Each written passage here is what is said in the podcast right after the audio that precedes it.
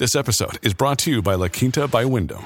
Your work can take you all over the place, like Texas. You've never been, but it's going to be great because you're staying at La Quinta by Wyndham. Their free Bright Side breakfast will give you energy for the day ahead. And after, you can unwind using their free high-speed Wi-Fi. Tonight, La Quinta, tomorrow you shine. Book your stay today at LQ.com.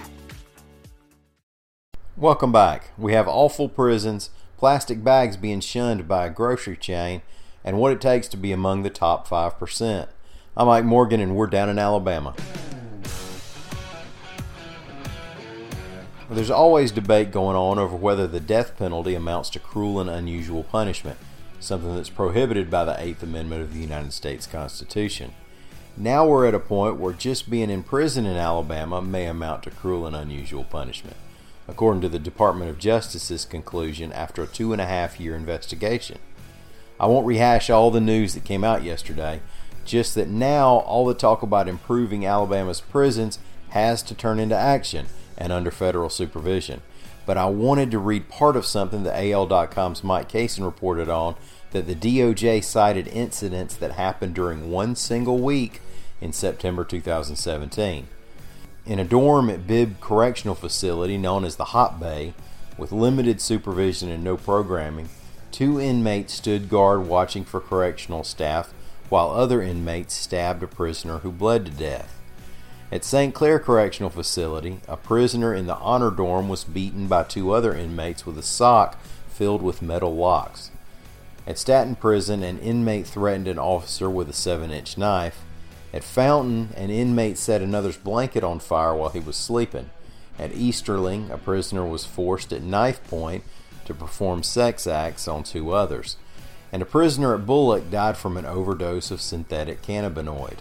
Again, all those incidents are from a single week in the state's prisons. The Kroger grocery store chain announced that it'll end its use of single-use plastic grocery bags in all its locations by 2025, reports AL.com's Lita Gore.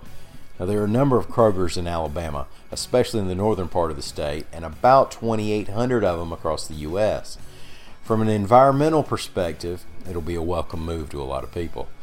If this becomes an industry trend, the biggest adjustment I see will be for those of us who use the bags to take their dinner to work every day. Now, that ain't stylish, but the last time I had an actual lunchbox, it had the A-Team on it. Now, according to Kroger, the plastic bags will be replaced with reusable bags that'll be sold for $1 a piece. In calm, reasonable, level-headed, unemotional political conversations, we hear a lot about the 1%. But we can't even pretend to relate to that level of elite, so let's broaden it some. In Alabama, how much income does it take to put somebody in the top 5% of earners? AL.com's Lita Gore reported off some data collected by GoBankRates to see how much. What it showed was that to be in the top 5% in Alabama, you'd have to be making $170,906 a year. Now, that's pretty low compared to a lot of other states.